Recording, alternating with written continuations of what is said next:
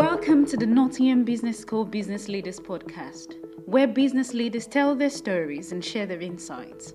All our guests have a personal connection with Nottingham Business School. So listen, learn, enjoy, and share.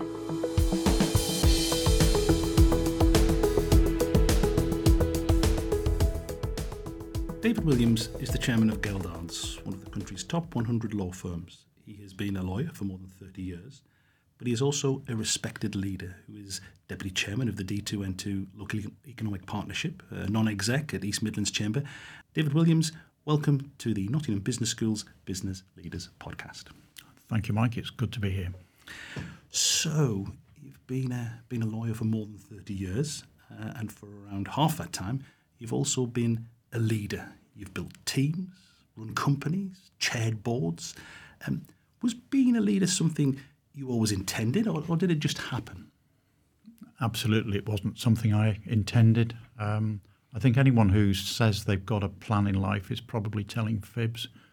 Um, I never imagined that leadership was something that would come to me. I am generally quite a shy person, quite introverted, but I think generally through life I've found that there are vacuums that I felt needed to be stepping into. And one of those vacuums is people needing leadership. Very few people volunteer to be a leader. Um, leaders tend to emerge rather than get trained or built. And in various situations I've been in, I've, I have wandered into that space and then felt comfortable, surprisingly to me, occupying it. So no plan. No just, plan. It just happened. Just happened. Yeah. Okay. So going back to the start of your career, you grew up in Wigan, very proud of the fact. Yep. You went to university in Liverpool, then Law College in Chester. So, looking back, do you think you were doing anything, either consciously or subconsciously, to prepare yourself for the leadership you took on in later life? Looking back and prompted by your question, I can see where the seeds were now, right. although I would never have identified them at the time. So, my father died when I was very young, when I was less than three. So there was no male leadership role. And it's interesting we record this on International Women's Day, but I, I spent my life surrounded by very strong women. So brought up by mother, sister, two grandmothers, uh, all of whom were very strong leaders in their own right, all of whom were suffering various difficulties that they dealt with extremely well. And I guess I learned from that. And then if I look at you know, before my career started, if I look at school days um, and through university, I always ended up as, and it probably doesn't sound so good, but I always ended up as the team captain or the school prefect or the head boring librarian. So, so that must have given you some indication, you know, and, and it's your peers and your superiors who are picking you for these positions. Yeah, well, I think less often I was picked than I just chose to do the role because I could see the role was there to be done. Right. And that goes right up to present day with, with chairing the law firm. Effectively, I became chair of the law firm because the then chair stood down and I, slightly as a joke but semi seriously at the same time, just start, started signing myself as the chair. And it stuck. so, how did that go down with your peers then? well, 15 years later, I'm still the chair and I get re-elected every few years, so it probably went down all right. But it, but it's it's this filling a vacuum thing. You know, you need somebody out of the trenches who's prepared to lead, and maybe in the legal profession that's, a, that's a, a, an example of an industry where people don't naturally want to get out of the trenches. Where did the confidence come from then? So you're, you're signing yourself as the chairman, and 15 years later you're still the chairman. Where does that confidence to do that come from? I think it comes from a surprising place because uh, I would describe myself as naturally fairly adventurous, but at the same time, um, quite a worrier, which is a very difficult balance. So I might be thinking about bungee jumping off a very high bridge, but I'll be being terrified at the same time, but I know I've got to put myself through it. So I think what I've always thought is if there is an experience that I'm afraid of, I've just got to go and face it down and do it. And I've kept doing it time after time after time and finding that the outcome to date, touch wood, it'll continue. It's been fine. It's been fine. Right. Yeah. So, okay. But are there things that you know now that you wish you'd known right at the start? Only that I can. Well, you must you must have had some inclination of that because you've kept on doing it. No, I think the opposite. I, th- I, th- I, th- I, th- I think, I mean, it's the imposter syndrome thing, isn't it? I think this is the time you're bitten off too much. This is the time it's all going to go wrong. This is the interview when you're going to make a complete fool of yourself. But you keep doing it and you find that you survived again and sometimes you succeeded again. Um, so it, it, it gives that rush. You come out of the situation with the rush that, hey, I did well, I chaired that meeting well, or I made that presentation go well. So the rush is well worth the nervousness of getting into the situation. Okay, so so your point of learning is that as you as you progress, as you get older, as you move through your career, you recognise, hey, I can. Yeah, you you you, you confront the fear, which is there for everybody, I would suggest, and you find that on the other side is something that's better because you went through the situation. What is not acceptable to me is hiding. Um, and uh, I used to do a, a, a talk uh, with a thing called Common Purpose, an organisation that used to exist very successfully, about leading without authority. And leading without authority is walking along a tightrope on the edge of a cliff with a high wind blowing, and it's really, really quite exciting.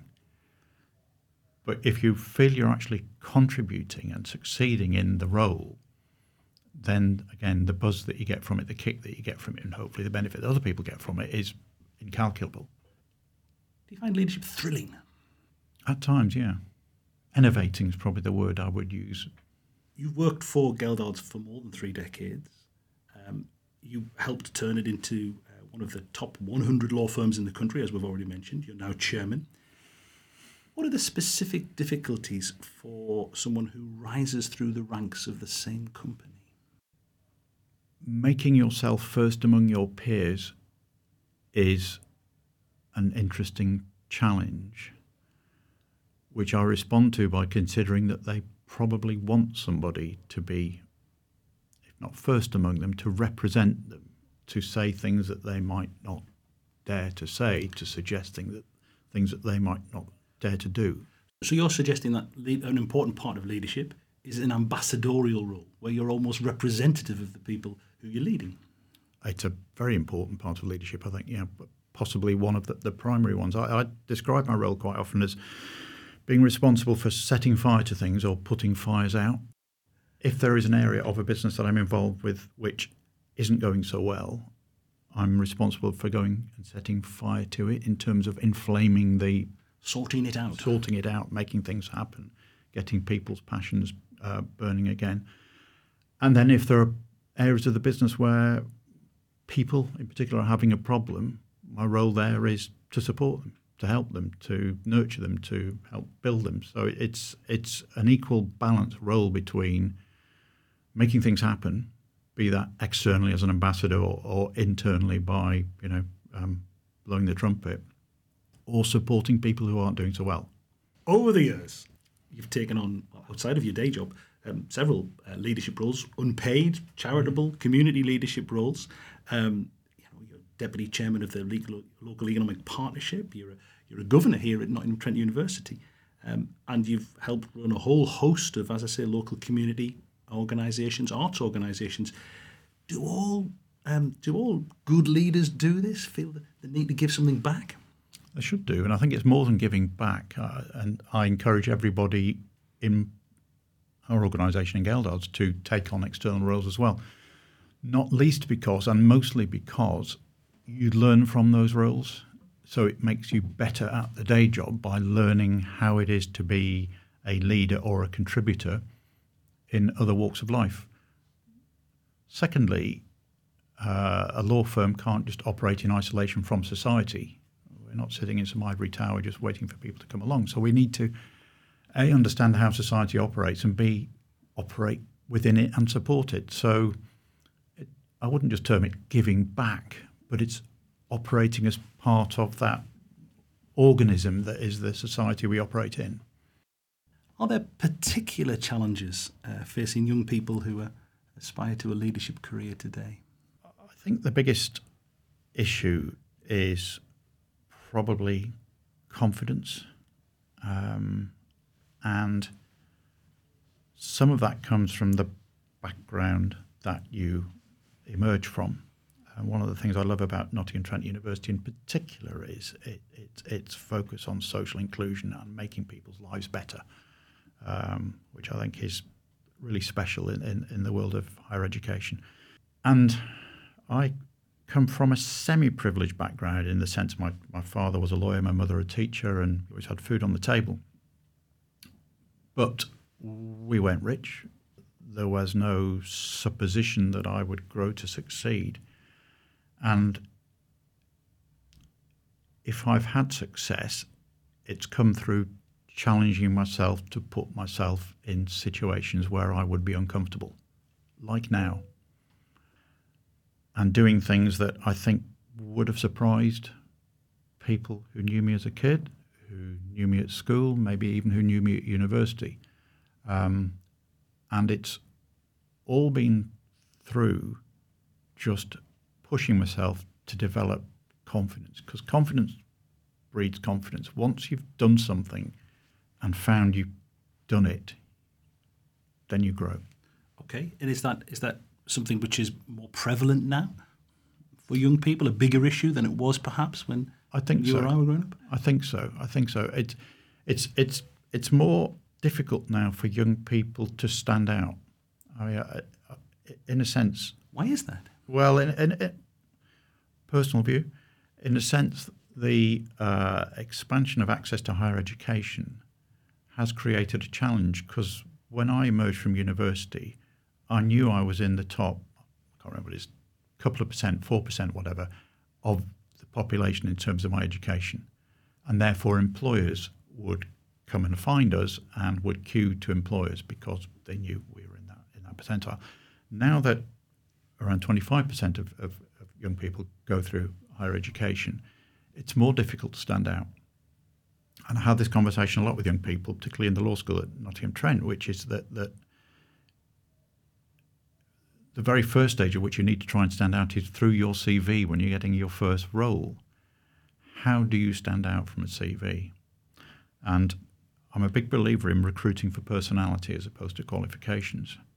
And getting your CV to stand out for personality is really, really difficult.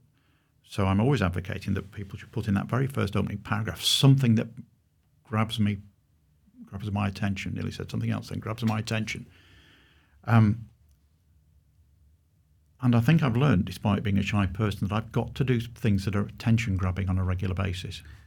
And I think that leads into my next question, which is um, I read something that you wrote at the end of your first lockdown, the first lockdown, sorry, expressing concern about the breakdown of the traditional workplace, building mm. teams, generating ideas, being productive. Mm. Um, this move towards online working, what, what, what differences is that making for, for younger people coming through? I honestly think it's desperately difficult. Um, if I if I again look at my own organisation, um, those that we have recruited during the period of lockdown have, candidly, I think, had training not at the level we would have liked to give them, supervision not at the level we should have given them, and um, Therefore, their start in their careers has been a lot more difficult than it should have been. Um, the difference since we've gone back to the office, we're all as young people are back in the office learning by osmosis, which is how we learn best, um, is marked. What can young people do for themselves and, and do more to make themselves stand out from the crowd during this particular time when most people are behind screens? So, the use of social media is a is a very good example. I mean, I, I, if if if you if I had a, an opportunity to say a second thing that I thought I'd done well as a leader in recent times was I set myself the target of doing a blog every day to the firm through the whole of lockdown. So I think I, I did over 300 on a, on a daily basis. And that brought my, me to everybody's attention.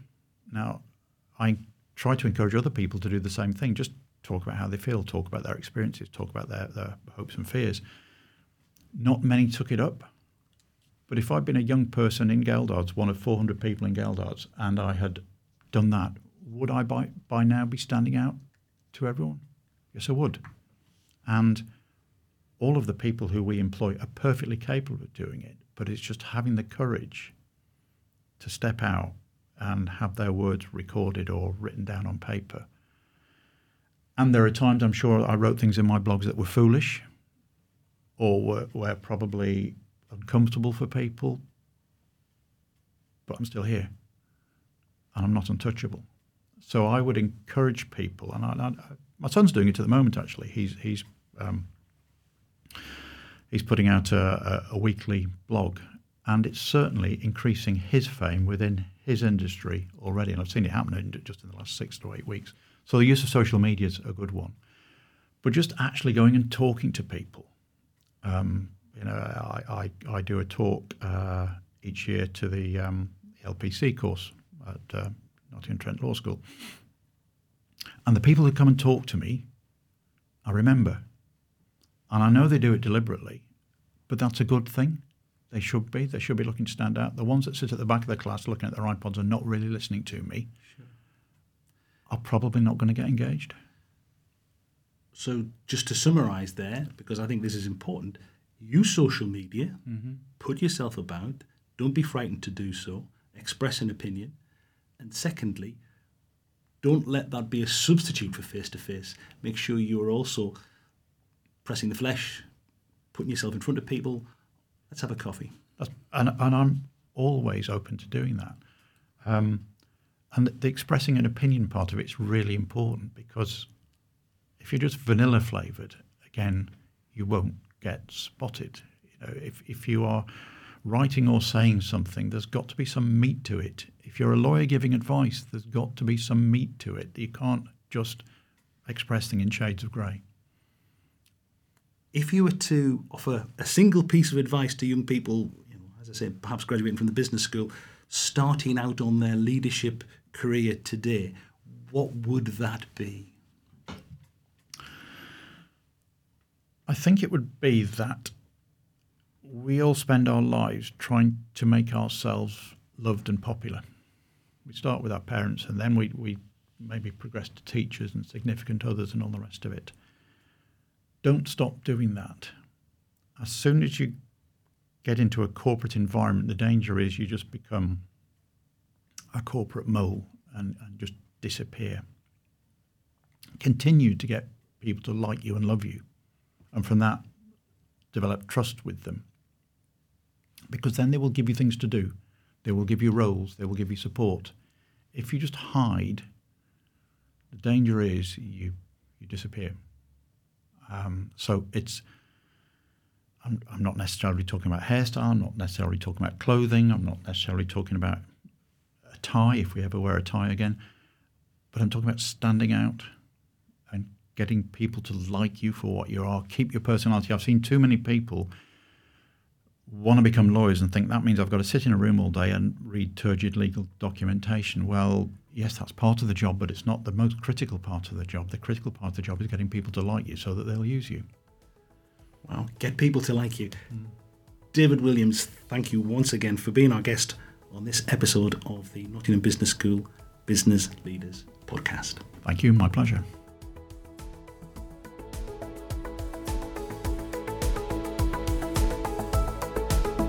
If you enjoyed this episode, why not check out some of the others available, including those with the CEO of coffee chain 200 Degrees, Rob Darby, the director of Nottingham Contemporary, Sam Thorne, or the Queen's Lord Lieutenant of London, Sir Ken Olisa.